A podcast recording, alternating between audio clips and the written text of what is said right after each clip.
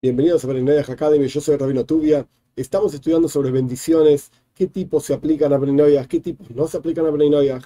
Pero antes de entrar en el detalle específico, cuál es el texto de la bendición, qué bendición se dice, para qué situación, antes de comer, después de comer, cuando hay un rayo, y por qué el texto de esa manera, etc. Antes de entrar en esa cuestión particular, me gustaría detenerme en una cuestión más general. Existe un libro que se llama Sidur. Sidur viene de la palabra Seider, en hebreo, en la lengua santa, que significa orden. El Sidur es el orden de rezos del pueblo de Israel. Hay montones de Sidurim, en plural, diferentes, montones de libros de rezos, de acuerdo a la liturgia, de acuerdo a las costumbres, si vienen de acá, si vienen de allá, no importa todos los detalles. La cuestión es que ninguno, repito, rayado con circulito y de colores, etc., ninguno de los libros de rezo del pueblo de Israel sirven para Bnei Noaj.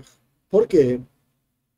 El Sidur, el libro de rezos, el orden de rezos, etc., lo estableció Ezra cuando volvió. Ezra es un libro en el Tanaj, en la Biblia misma, cuando volvió con el pueblo de Israel o con parte del pueblo de Israel de Babilonia hacia la tierra de Israel, en la reconstrucción del segundo templo.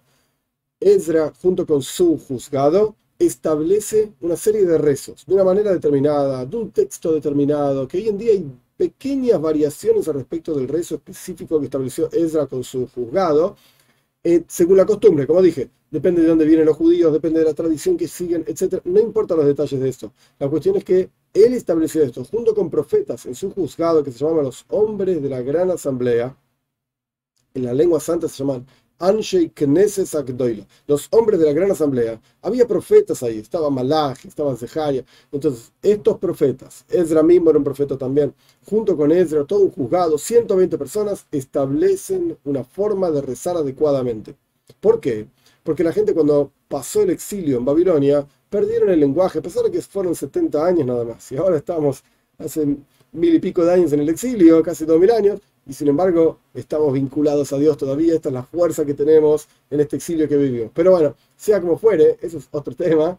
La cuestión es que la gente ya no sabía pedirle a Dios, cómo hablarle a Dios, etc. Entonces, de vuelta, Ezra con sus juzgados, 120 personas, profetas, establecen el orden del rezo. Pero si uno observa el texto que se lee, como hablamos al respecto de Hanukkah y como hablamos al respecto de las bendiciones por los preceptos, el texto está claramente orientado a judíos. Habla sobre el tema de que los judíos retornemos a la tierra de Israel. Habla sobre el vínculo que tiene el pueblo de Israel con la tierra de Israel. Habla sobre diferentes preceptos que debemos cumplir, etc. Y esto no se aplica a Bnei Noaj.